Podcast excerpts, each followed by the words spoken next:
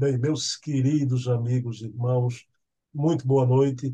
Estamos aqui mais uma terça-feira, sempre às 20 horas, com esse programaço Hermínio C. Miranda, o grande escriba, sempre na companhia agradabilíssima da filha do Hermínio, Ana Maria Chiarelli de Miranda, que conosco aqui semanalmente, semana sim, semana não, a gente traz algo atinente, ou a obra, alguma obra de Hermínio, ou algum fato de sua vida, como é o caso da noite de hoje, onde vamos ver um momento da vida de Hermínio importante, com desdobramento até para o movimento espírita e para a doutrina espírita.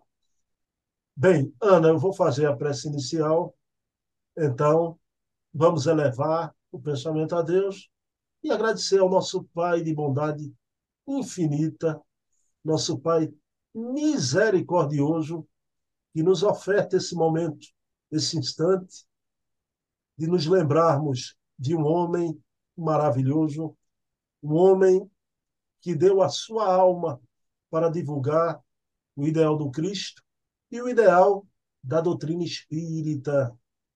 Então, possamos, na noite de hoje, lembrar de Hermínio, conversar sobre Hermínio e que os nossos irmãos, juntos aqui conosco, possam saborear esses momentos que valem uma vida.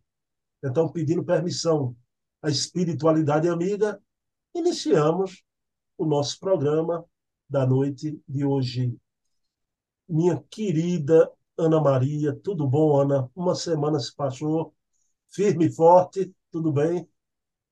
Tudo bem, Bruno. Espero que com você também. E aqui, graças a Deus, é, caiu uma chuvinha, caiu umas trovoadas aqui que quase derrubaram a minha casa, mas tudo bem. o importante é que choveu um pouco e abaixou um pouco a temperatura, que estava insuportável. Mas graças a Deus, está tudo bem. Tudo que vem de Deus é bom. Bom, aqui no Nordeste do Brasil, você sabe, é sempre um sol para cada um, viu? É, é impressionante o calor ah. aqui no Recife. Mas, Ana Maria, Ana, ultimamente, a gente já falou sobre isso aqui no programa também, né? O pessoal falou tanto sobre Divaldo, depoimentos, né? O Divaldo recebeu uma solidariedade maravilhosa de muita gente. Mas, Ana, eu estava lembrando aqui, o Divaldo era muito amigo né, do, do professor Hermínio, Ana Maria, ele teve na casa de vocês, o Divaldo, mais de uma vez, não foi, Ana? Com certeza. O Divaldo não era um amigo do papai, o Divaldo era assim, vamos dizer assim, 90% do papai. O Divaldo era tudo. O Divaldo era. O pai tinha pelo Divaldo maior respeito, maior respeito. E Além do mais, o Divaldo era o porta-voz do doutor Bezerra, pelo amor de Deus. O papai não, não espirrava sem falar com o doutor Bezerra, entende? Então, é, eu me lembro que papai tinha o grupinho dele, o grupo Caritas. Aliás, foi o Divaldo que propôs esse título para o grupinho do papai, papai mediúnico, Caritas, caridade, né? Então, é, o, o Divaldo, eu me lembro que esteve lá em casa três vezes uma das quais, se não me falha a memória, eu não quero, não quero assim carimbar, mas eu tenho uma vaga lembrança que sim, o Divaldo esteve lá na ocasião em que a vovó passou um texto para o Divaldo psicografado, não um texto falado, não um texto em voz, em, em psicografia. Ele psicografou um texto da vovó para o papai, que o papai publicou no Nossos Filhos São Espíritos. Quem quiser pode ler lá. É lindo. E o papai conversava com o Divaldo até em pensamento. Ele teve uma vez que ele estava muito preocupado com um determinado assunto, eu não me lembro qual era, porque o papai não era de falar muito, e ele estava andando assim em volta do escritório dele, pensando e muito preocupado com qualquer coisa e tal. Aí de repente clareou tudo. Clareou tudo e ele foi cuidar da vida dele e tal. No dia seguinte, o Divaldo ligou para ele e disse assim: E aí, Hermínio, o que, que houve ontem? Aí o papai disse assim: Como assim? Com o que, que eu ouvi ontem? Ele disse assim: Eu estive aí, eu estive aí, e vi você muito nervoso andando pelo quarto, meio que chorando. O que, que aconteceu? Aí o papai, novamente, caiu em lágrimas, começou a chorar e contou para o Divaldo o que, que tinha acontecido. E o Divaldo disse assim: O Bezerra mandou um recado para você. É tal, assim, assim, assim, assado. Ele, ele ficou preocupado com você. Aí o papai desabou mesmo, porque o Divaldo telefonar para ele para dar um recado do Bezerra, fala sério, é, é, é demais para o coração dele, né? Mas era assim, a amizade deles. Era de, uh, de pai para filho, de irmão para irmão. Era, era uma coisa assim muito forte mesmo, muito forte. Uma, papai tinha verdadeira é, função pelo Divaldo, Divaldo de, demais. E a ligação dele com o Dr. Bezerra era muito grande, era imensa, e era tudo por, por meio do Divaldo. Divaldo foi assim, um ponto chave na vida do papai.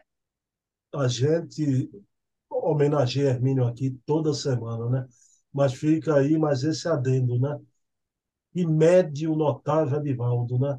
O Divaldo na. Bahia, o Hermínio no Rio de Janeiro, em volta do escritório, preocupado. O Divaldo em desdobramento esteve com o Hermínio e depois conta, né? Então, esse é o Divaldo Franco, né? É. É um então amigo. Um amigo entendeu? Daqueles poucos que a gente tem no mundo, amigo mesmo. Fazia parte do grupo do Hermínio, hein, pessoal? O, e deu o nome do grupo. Deu o nome do grupo. Tá? Deu, Caritas. É. Mas, Ana Maria, vamos lá. Hoje. Vamos lá. Semana passada, que programa fabuloso, não? uma repercussão maravilhosa sobre George Washington Carver, né? Então, uma homenagem, né? Tá aí a doutrina espírita, não apenas na, nas obras básicas, né? Mas os grandes escritores, né? Reverenciando as almas de escola, onde quer que venham, e no caso em pauta, este grande homem da raça negra, não é? Que dignificou a sua passagem aqui na Terra de forma maravilhosa, né? Mas Ana, na noite de hoje a gente vai ver o encontro dos três amigos com Hermínio. Né? Foi um encontro que varou madrugada dentro, né? Eles nem perceberam o tempo passar. Só que, Ana, esse encontro é de importância tão grande para o movimento espírita, né? para a literatura espírita. Eu vou deixar, Ana é quem vai trazer isso aqui, né? vou fazer até suspense, né? Porque desse encontro, né, esse grupo de amigos vai receber um presente do Hermínio maravilhoso, né? Esse presente é, é, é, o encanto da vida. Eu imagino esses amigos hoje, ao se lembrarem não é, de tudo isso, lembram com, com a nostalgia, com a felicidade, uma alegria. Ana, que visita foi essa dos três amigos para o grande escriba na madrugada aí do Rio de Janeiro. Como é que foi? Ah, foi, foi. Bom, era por volta de 1984. Meu irmão é, estudava arquitetura numa faculdade aqui no Rio e ele tinha um amigo. É, esse amigo chegou para ele um dia e disse assim: Gilberto, escuta, é, ele, esse amigo era espírito, Gilberto não sabia. É, Gilberto, escuta, será que seria possível assim você falar com seu pai? Se ele podia receber dois amigos e eu é, naturalmente na casa dele onde ele achasse por bem? O papai já tinha 65 anos mais ou menos né? é, para a gente conversar sobre espiritismo nós estamos muito querendo é, saber coisas dele e tal. Gilberto ah claro eu vou falar com ele. É, eu vou falar com ele e volto a falar com vocês. Ele falou com o papai, o papai disse só se for agora. E marcou imediatamente o dia e a hora, essas oito horas da noite, que era para eles irem, tudo. E os três chegaram lá, incólumes, às três horas da noite, né? às oito horas da noite. Papai recebeu com a maior alegria, porque a alegria do papai era falar sobre espiritismo para pequenos grupos para grandes grupos, ele se tornava fechado. O papai tinha que ler, ele ficava tão nervoso para falar com muita gente que ele tinha que escrever e ele não gostava de ler, ele gostava de falar, mas ele não tinha o dom de, de falar. Então, teve uma vez que ele chegou a ter uma arritmia por causa de tanto nervoso que ele precisou falar para uma plateia muito grande. Então, às vezes as pessoas criticam ele por não fazerem palestras, era uma dessas, uma, uma causa era essa. Mas para sim, para dois, três, quatro, até cinco, seis pessoas, ele adorava conversar, principalmente com jovens. Ele adorava conversar com jovens. E esses três cavalheiros tinham assim entre tipo 22, 23, 24 anos. Eles já participavam do movimento espírita. Eles tinham um programinha na rádio Rio de Janeiro é, eles tinham um jornalzinho, um deles era editor desse jornalzinho é, que falava de espiritismo.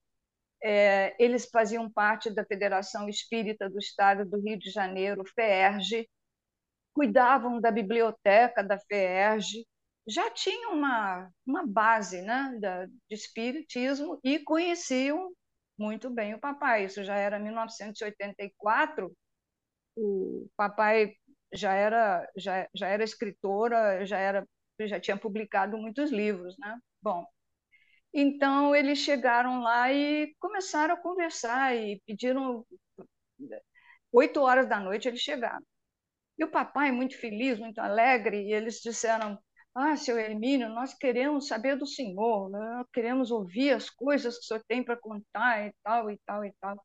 E papai começou a contar para eles e começou lá do, do, do, Egito, em 1800 e bolinha antes de Cristo, e começou a falar sobre as encarnações dele, que, aliás, não gostava de falar sobre encarnações dele, mas ele falou sobre, sobre Bernard de Clairvaux, ele falou sobre Lutero e Melanchthon, e Robert Browning e tudo mais, assim, de, muito de longe sobre Robert Browning, mas falou e e, e aí eles iam ficando cada vez mais animados com a coisa e, e querendo que ele falasse mais, e ele desdobrando a conversa, falando sem parar, porque o papai não, não era de falar sem parar, ele falava devagarinho. Mas ele muito encantado com os três, com a, com a efervescência dos três, com a verve deles quererem saber das coisas, e como é que era isso, como é que era as coisas iniciáticas lá no Egito, como é que foi o cristianismo primitivo, e como é que foi que o senhor entrou na, na, no, no, na, no, espiritismo e tal. E o papai foi contando aquelas histórias para eles e eles abobalhados lá. Bom, é, chegou um ponto que é, chegou um ponto que ele, um deles é, um, de, um deles era particularmente engraçado, o papai particularmente se encantou com um deles. Todos eram muito bacanas, muito, muito jovens, muito abertos, assim, conseguiram, conseguiram que o papai fizesse dois programas na Rádio Rio de Janeiro. Ele foi, fez os dois programas lá. Parece que ele fez uma palestrazinha também pequena para um grupinho de uns seis, sete, oito é, amigos deles num local lá, escreveu uns artiguinhos para o jornalzinho deles. Então, eles começaram uma amizade assim, né, em 1984. E é, o papai também começou a conversar com eles sobre as, as, as, as, as coisas que o papai conversava com o pessoal de fora, é, o Maurice Barbanel na Inglaterra, o J.B. Ryan na Universidade de Duke, na Califórnia, o Ian Stevenson, Ian Stevenson, é, o Ian Stevenson, e, e começaram a conversar. E, naturalmente, o papai também falou da, do, dos ídolos dele aqui no Brasil, né? Dona Ivone, é, Divaldo, Chico, Herculano, e toda, todas essas pessoas que eram contemporâneas dele, né, e que ele já admirava e, e seguia é, com muito fervor. Bom, e, e, dos temas que ele gostava de falar. Né? Então, ele gostava de falar, por exemplo, do coronel Albert de Rochas, por exemplo, que com, com o negócio dos passes magnéticos, o papai se tornou uma pessoa conhecida de passes magnéticos, ele tinha uma, um poder né, muito grande com os passes magnéticos, ele aprendeu tudo com o Coronel de Rochas e com um amigo dele chamado Luiz Rodrigues, que era um porto-riquenho que escreveu aquele livro Deus abençoe o diabo, que o papai traduziu e saiu com o título de Muito Além da, da Vida, uma coisa assim. É, o papai nem gostou do título que saiu, não, mas traduziu o livro para ele e ele ficou encantado. Bom, eles ficaram conversando é, bastante tempo, até que um deles olhou no relógio e viu que eram três horas da madrugada. E é o que eu disse, papai ia dormir às nove. Mas o papai não contava de fazer uma, uma reunião com eles de oito às nove, seria até indelicado, mas de oito às três da madrugada era meio-dia para o papai, né? Mas foi uma alegria para o papai essa reunião. Mas aí eles se levantaram, quando eles viram a hora, eles se levantaram, desculpe, seu Hermínio, porque não, não, calma, calma, vamos com calma. Aguenta aí que eu tenho uma coisa para mostrar para vocês. E se levantou e saiu. Foi lá no escritório dele, no apartamento, e trouxe o que os senhores todos já conhecem, o Precioso. Lembra do Precioso? Nosso livrinho Precioso? Ana, Ana, então, Ana trouxe... mas só, só para lembrar mesmo que tem gente chegando, é a obra de Melancton que o Hermínio adquiriu, quer dizer, a obra dele mesmo na outra reencarnação que ele escreveu, né? Exatamente, exatamente. Então ele chamava, ele tinha esse termo, né? Quando ele gostava de mais de uma coisa, ele chamava o precioso. Então ele foi lá dentro do escritório dele, pegou o precioso, trouxe e os três lá em pé apavorados, porque já eram três horas da madrugada. Aí ele disse, assim, ele abriu o livro, a capa, ele me contando isso ele abriu a capa e disse assim: Olha, esse livro aqui eu, eu traduzi, eu escrevi, reescrevi ele para o latim, eu, eu, eu reescrevi ele para o latim.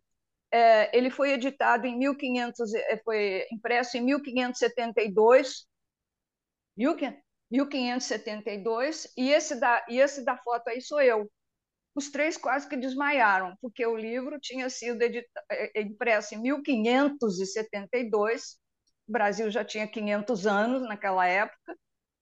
O autor do Bendito, do Precioso, era o Melancton, e ele disse que ele era o Melancton, estava escrito o nome dele, eu mostrei para vocês, né, tudo. E eles ficaram apatetados, sentaram de novo no sofá para apreciar o Precioso. Bom, essa, essa historinha é só um introito para contar para vocês a visita dos três amigos. Os três amigos ficaram amiguésimos dele para o resto da vida. É, dois deles é, se afastaram um pouco da, da, da, da, da amizade assim mais de perto do papai, mas um deles ficou até a morte do papai. E esse era quase que um filho o papai não considerava ele um amigo, o papai considerava ele quase que um filho. Era o Alexandre Machado Rocha. E o Alexandre Machado Rocha, até hoje, é meu irmão, meu irmão caçula, porque meu irmão é mais velho que ele. Mas o Alexandre é meu irmão caçula, e ele sabe disso. E é, foi uma amizade assim de parentesco mesmo, parece que foi mandado por Deus. O, o Ana, Mas isso... Ana, só esclarecendo para o público, o Alexandre Rocha, o ex-diretor da editora La Chatre, né? Exatamente, exatamente, o ex-editor e agora, agora que eu vou é, eu vou contar para vocês o, o que, que aconteceu, porque isso que, isso que eu contei agora foi o introito, tá? Só o comecinho. No, no, é, é, muito, é muito lindo isso. Bom, então, é, o papai, isso era 1984, mais ou menos, conforme eu disse. O papai, desde 1981, três anos antes, no dia 12 de julho de 1981, o papai acaba de escrever a parte dele do Eu Sou Camille Desmoulins. Naquela data, 12 de julho de 1981 foi quando ele lembra, ele escreveu a parte dele ele fez os comentários sobre o que ele escreveu e depois ele ainda teve que transcrever do gravador para a máquina de escrever, porque não tinha computador, para a máquina de escrever, ele tinha que transcrever tudo que eles tinham gravado. E eram 11 sessões com Luciano. Imagina, palavra por palavra, vírgula por vírgula. Era assim que ele queria. Ele procurou uma pessoa para fazer isso, não conseguiu. Ele disse: Eu vou fazer, mas só depois que eu me aposentar. E ele se aposentou em 80 da Companhia Siderúrgica e em 81, do dia 12 de julho, está aqui. Eu até marquei aqui no livro para mostrar para os senhores. Está aqui, olha. Nessa, dá, dá para você ver aí essa partezinha daqui de baixo? Está muito claro. Não dá, aqui. não. Agora sim. Não dá, não? Sim. É um parágrafo só. É, é. um parágrafo só. Okay. Então, está escrito assim: 12 de julho de 1981, domingo à tarde, ponto. Precisamente a 198 anos de distância no tempo daquele outro domingo à tarde no Palais Royal, lá na França. É, isso foi há 198 anos de quando aconteceu lá, lá na França a Revolução Francesa e ele escreve Hermínio C. Miranda. Foi a data que ele acabou de escrever a parte dele, dele. Depois veio a parte do Luciano. E ele então ficou aguardando a parte do Luciano. Então, quando esse, quando o, quando o Luciano entregou a ele a parte dele, que foi em 1900, é, isso foi 1981, deve ter sido 1987, começo de 88, é, o Luciano entregou para o papai a parte dele, porque o livro é escrito a quatro mãos. Todo mundo sabe disso, né? O Luciano, então, e o Luciano Filho é, fizeram uma, uma, uma, obra maravilhosa com fotografias e tudo mais, uma pesquisa, e a parte que o Luciano escreveu, a parte do papai, ficou imexível o texto do papai original não, não se mudou nada. É, uma, das, uma, das, uma das coisas que eles combinaram é que se tivesse que mudar alguma coisa, cada um mudaria a sua. Papai mudaria dele, o Luciano mudaria dele, mas um não ia mexer na parte do outro.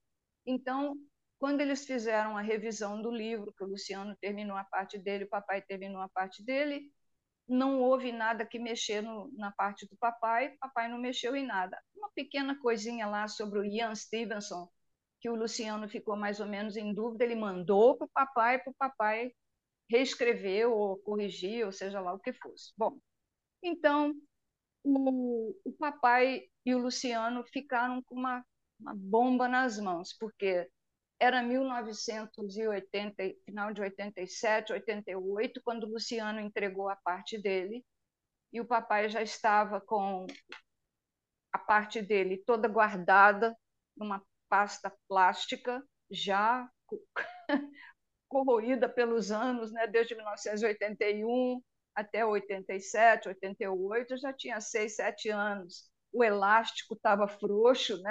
para segurar a pasta com com as páginas todas dentro, datilografada. 273 páginas de um livro é uma coisa, agora de papel A4, você imagina quanto era, né? O, o tamanho do, do, bolo de papel. Bom, aí é, marcaram, eles não tinham uma editora, não tinham uma editora. É, o papai ofereceu o livro para uma editora que o Carlos Lacerda tinha acabado de fundar, chamada é, não era, meu Deus, esqueci o nome agora. Me perdoe. Ah, eu vou me lembrar daqui a pouco. Bom, Carlos Lacerda tinha acabado de fundar uma editora e o papai ofereceu o livro para eles. Eles, os, acho que foram os filhos dele que estavam tratando da, da editora, mas eles nem sequer responderam o papai. E ficou, ficaram sem uma editora. O Alexandre soube disso e chegou para o papai e disse: é, Seu Hermínio, ainda, seu, seu Hermínio, é, seu Hermínio, é, vocês não têm uma, uma editora para o livro? Não, nós temos uma editorazinha Arte e Cultura que, que nós fundamos e é, o senhor fica à vontade, tal, não sei o quê. O papai virou para ele e disse assim: então eu tenho um livro para vocês. Eu tenho um livro para vocês editarem. E o Alexandre ficou: é, é, é. Aí o, papai entregou para, entregou não, disse para ele: eu quero que vocês editem esse livro para mim.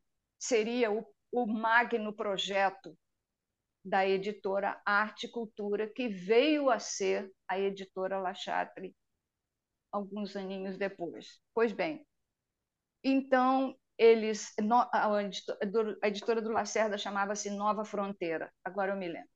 Bom, e de qualquer forma, é, ele falou para Alexandre, eu então eu tenho um livro para vocês. E, de comum acordo com o Luciano, entregaram o Camille Desmoulins para o Alexandre. O Alexandre só não teve um infarte porque não tinha chegado a hora dele, né? Mas ele ficou numa alegria, uma coisa fora do comum. E o papai marcou um dia, é, o Alexandre precisava mandar a parte dele para o papai, então marcaram um dia para o Alexandre lá em casa pegar os originais.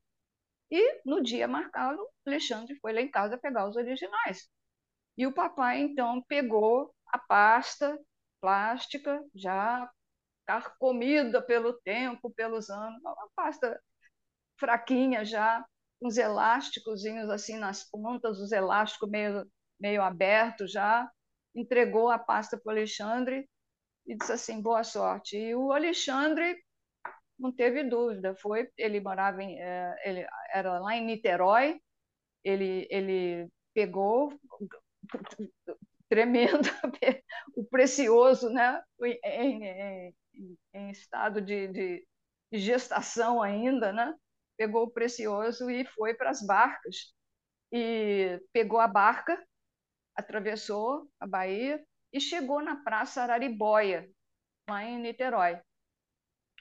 De lá ele tinha que pegar um ônibus. Eu não sei se para a editora ou para a casa dele, eu não sei exatamente, isso, isso eu não sei mas de qualquer maneira, no que ele desceu da barca, foi só ele botar o pé assim na Praça Araribóia, começou uma ventania, Bruno, uma coisa absurda, literalmente absurda. Ele, ele começou a ficar nervoso, a pasta começou a, a desfazer na mão dele, e eu acho que acabou caindo no chão, porque os papéis não estavam grampeados nem nada, os papéis voaram pela praia inteira.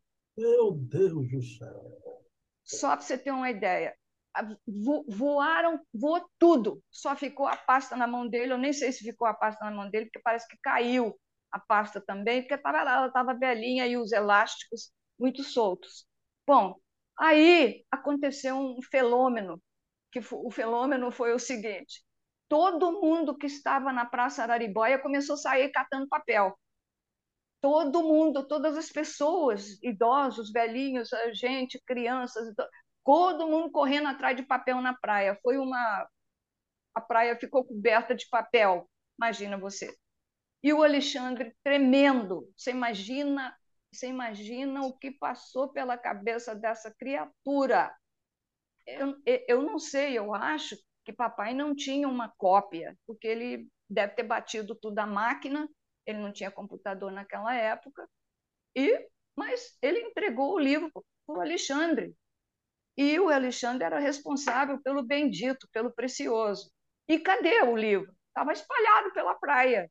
E a água do mar chegando, mais perto, mais perto. E o vento comendo solto e as pessoas correndo atrás do, dos papéis, entregando para ele, entregava uma folha aqui, outra folha ali, outra amassada, outra inteira, outra, às vezes com um rasgadozinho, qualquer coisa assim, mas ele ia pegando tudo e botando de qualquer jeito dentro da pasta.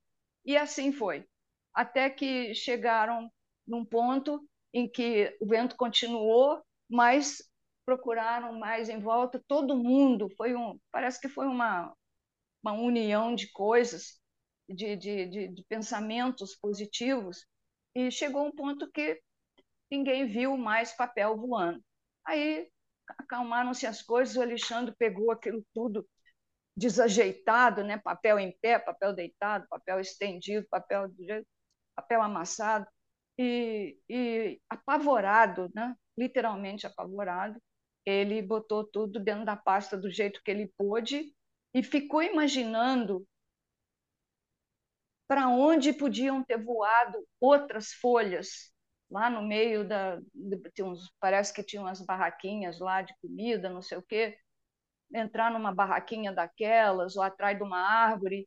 Meu Deus e as, e, e as folhas? E, e, e meu o que eu vou fazer minha Nossa Senhora Aparecida? E ele apavorado. Bom aí ele pegou o que tinham dado para ele, o que tinham achado, o que tinham catado, o que todo mundo. Ele agradeceu a todo mundo, ele estava nervosíssimo, pegou tudo, botou dentro da pasta, e aí ele foi quase que cambaleando pegar o ônibus, porque ele ainda tinha que pegar um ônibus para chegar não sei aonde. Bom, então é, ele foi, pegou o ônibus, e ele disse que é, é, é ele estava tão nervoso que ele não sabia o que fazer. Você já pensou a situação dele? Pensa bem no, no, no, no problema. Desesperadora, desesperadora. Desesperadora. O primeiro projeto da, da, da, da editora, assim, o magno projeto da editora, porque o papai já era conhecido na época, né? Isso já era 1988, 87, por aí papai já tinha escrito muita coisa, né? E esse era assim, quando perguntaram ao papai uma vez qual foi o melhor livro que ele escreveu, ele disse: "Bom, o livro que eu mais pesquisei foi o Camilo". Ele não disse foi meu livro favorito. Ele só disse isso, o livro que eu mais pesquisei. E foi realmente. Ele e o Luciano fizeram um trabalho incomparável. Mas de qualquer maneira, ele entra no ônibus, pega a pasta, lívido, completamente lívido.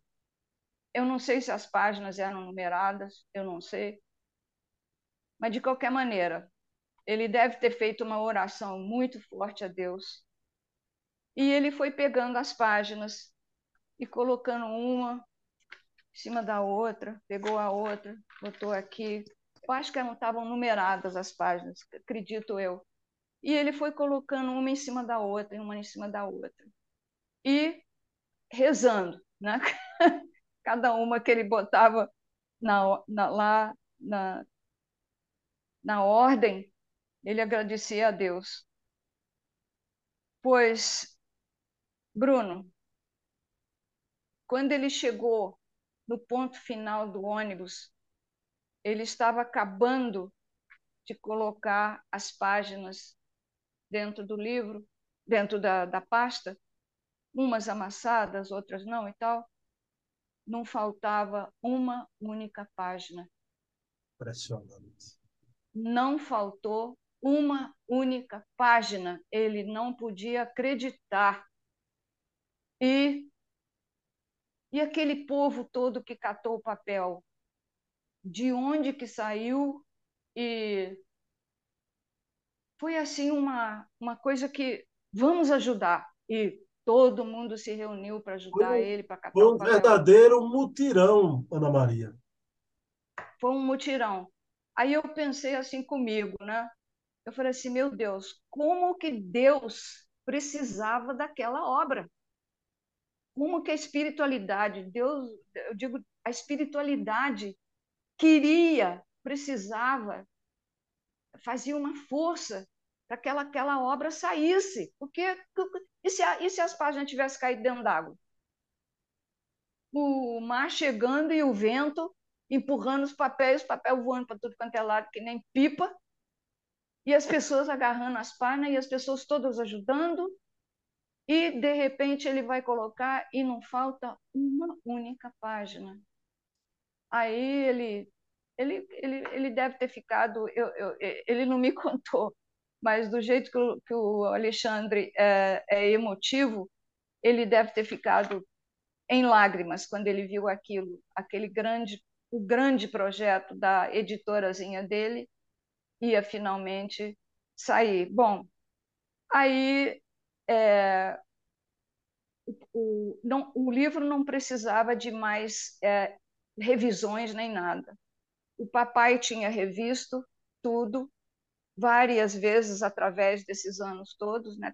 de 1981 até 88, ele teve o livro esteve com a parte do papai esteve com o papai sete, oito anos e ele reviu tudo, ele consertou tudo e tal e eu não precisava mais de revisão. Mas nesse ínterim, nesses quatro anos em que o, os três amigos conheceram o papai até que eles foram imprimir o livro, passaram-se uns três ou quatro anos.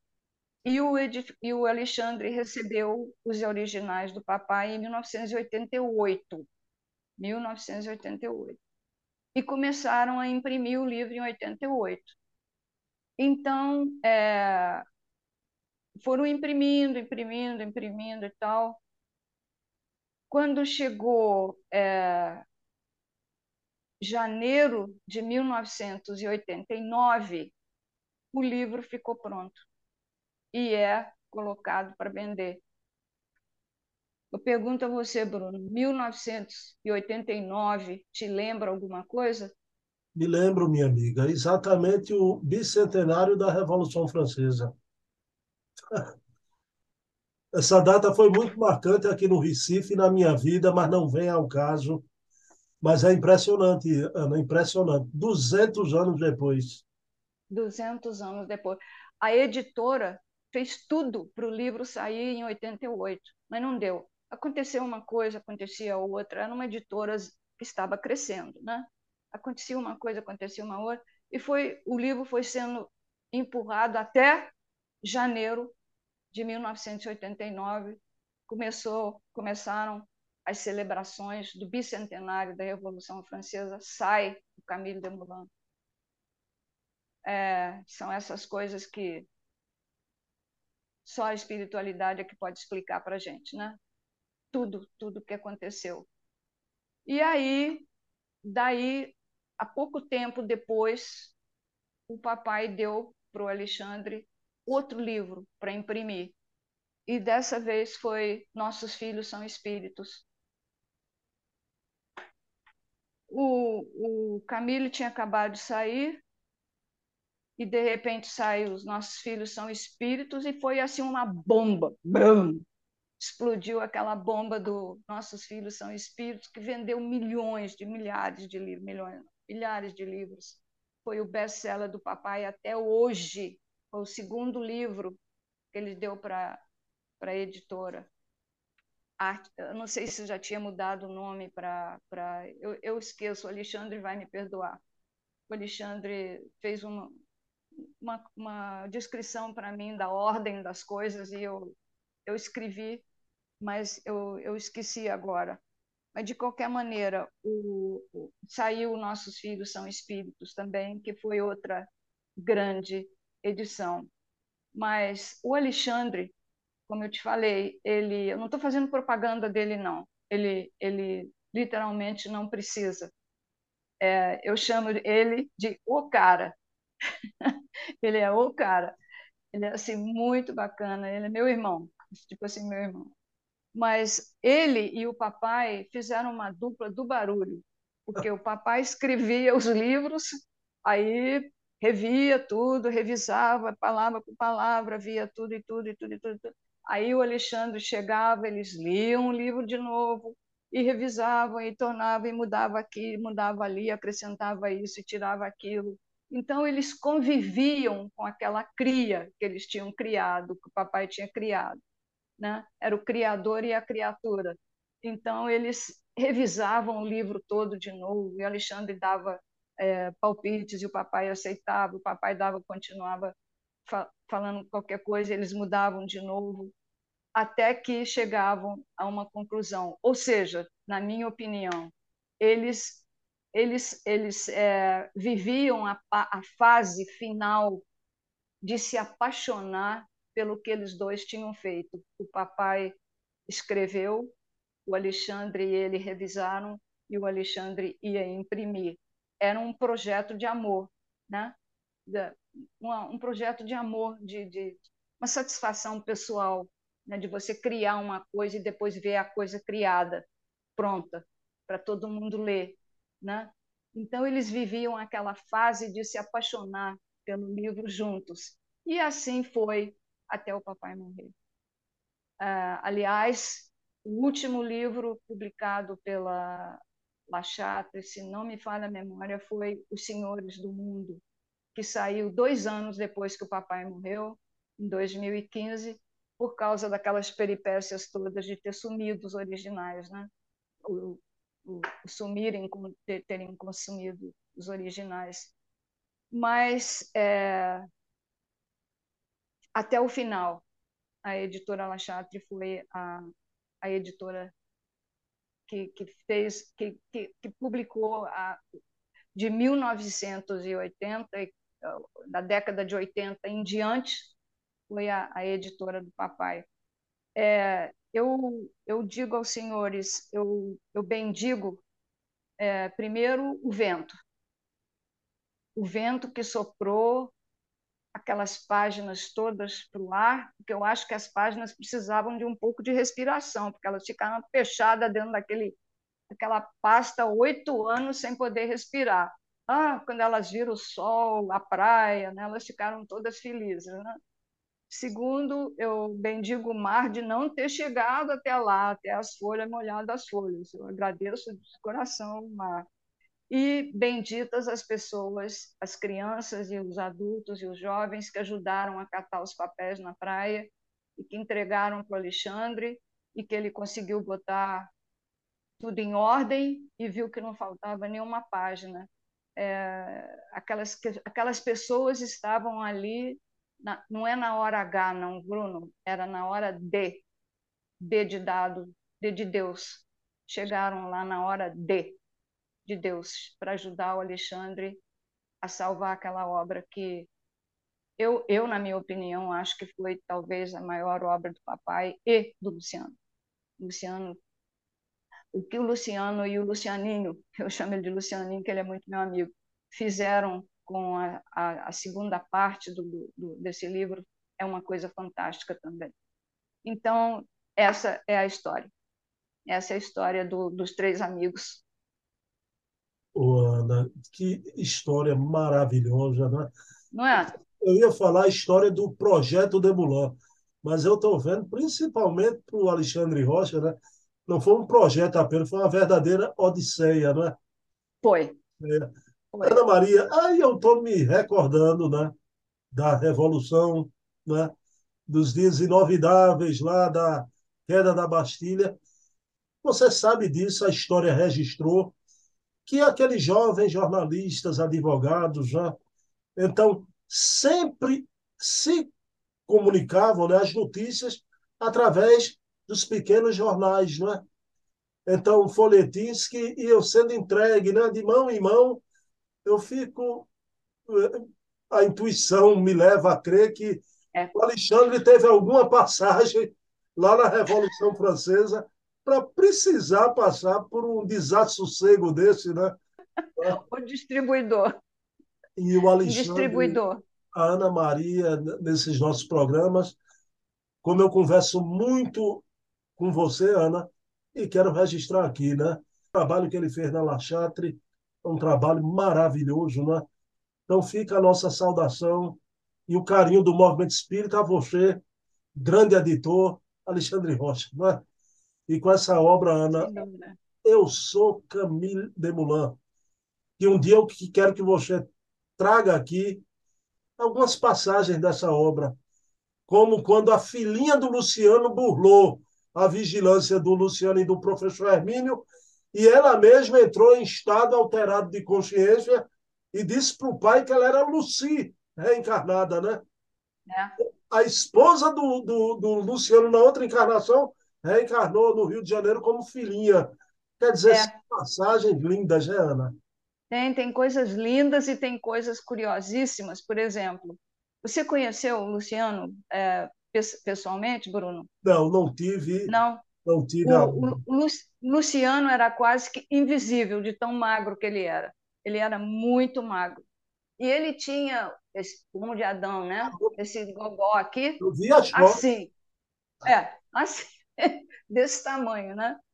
Então, é, um dia ele estava fazendo a regressão de memória lá em casa, é, no, no, primeiro apartamento do papai.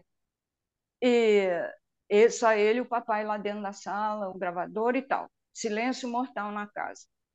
E o papai chegou para nós, que estávamos em casa, e disse assim: Olha, hoje, túmulo, não quero barulho, por favor, levem o telefone para lá, fechem as portas. Hoje é um dia muito importante. Aí, sim, senhor, tudo bem tal.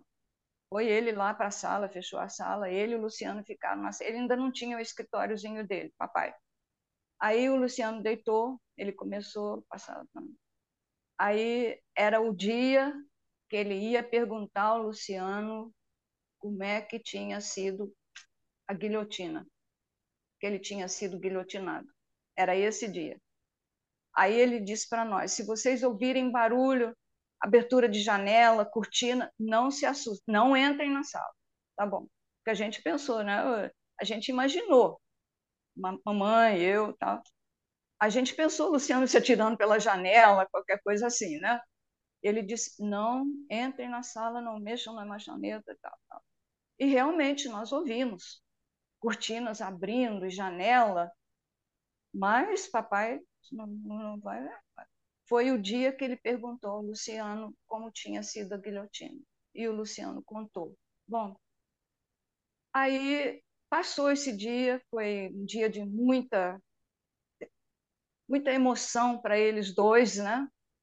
E aí começaram a surgir as, as conversas. Por que, que o Luciano tinha aquele gugu, aquele pomo de Adão assim tão protuberante, né?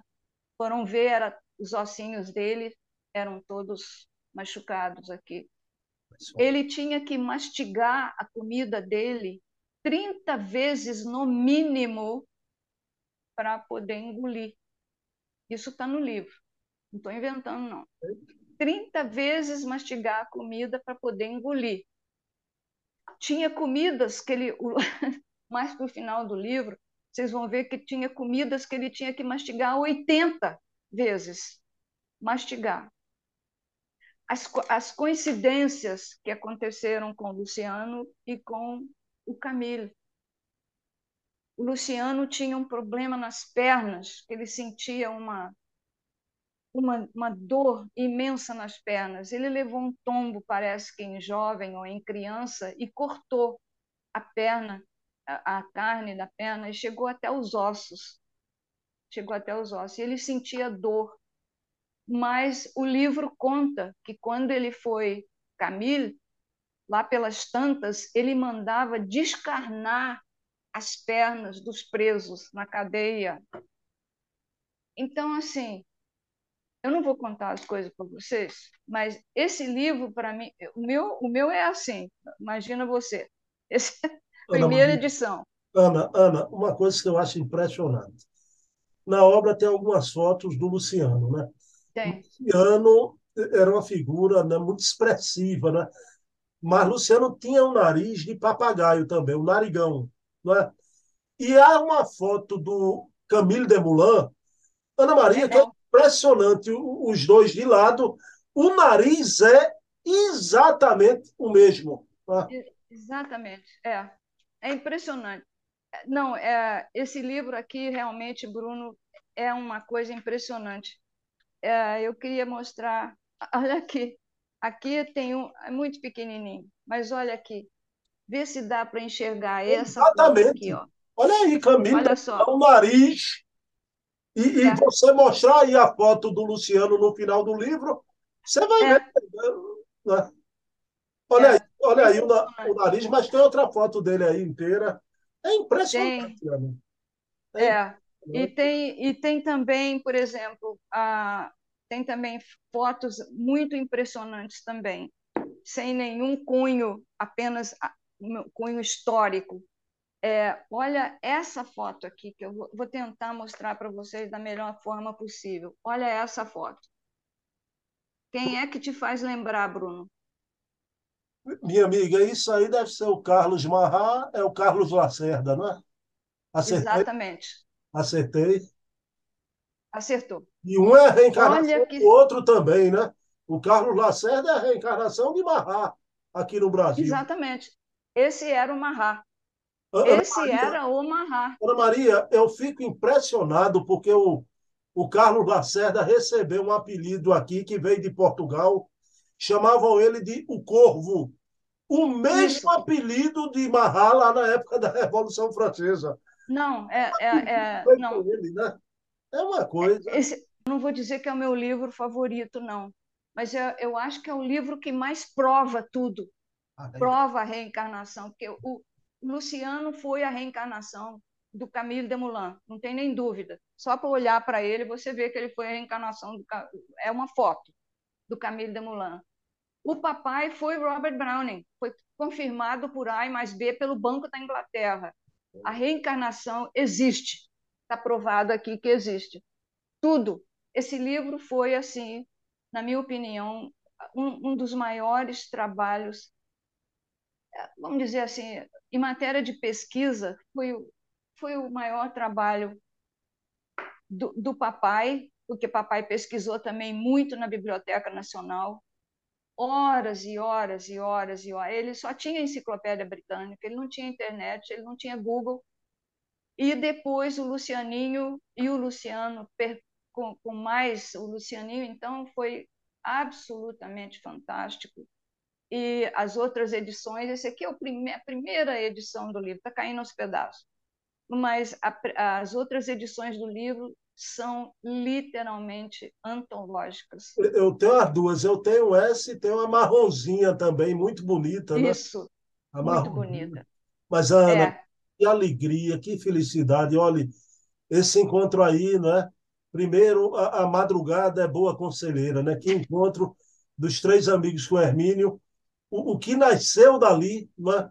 então, através da, da editora Arte e Cultura, Machado de Alachatre, recebeu um presente desse, e o Alexandre saiba que esse tesouro para o movimento espírita né, esteve sob sua responsabilidade naquele dia do vento. Mas o Alexandre foi presto, né, com presteza, e teve a cobertura espiritual ali, né, isso é maravilhoso. Não tenha dúvida. Eu não, não sabia desse fato, Ana Maria, né? E ah. ninguém sabia. A gente soube aqui. Então, olha a importância de um programa como esse, né? Então, o que é. traz de detalhes já. E hoje a é. gente falou sobre uma obra, mas como é que não falamos, já? Falamos de um é. que tem tudo a ver com essa verdadeira obra-prima de Hermínio, eu sou Camilo Demoulin. Minha amiga, é. gratidão. De nada. Gratidão, brigadão, Ana. Vamos fazer um, uma prece em homenagem a tudo isso? A reencarnação, a Revolução Vamos. Francesa, a todos esses amigos aí. Eu sou muito pequena diante disso tudo, Bruno.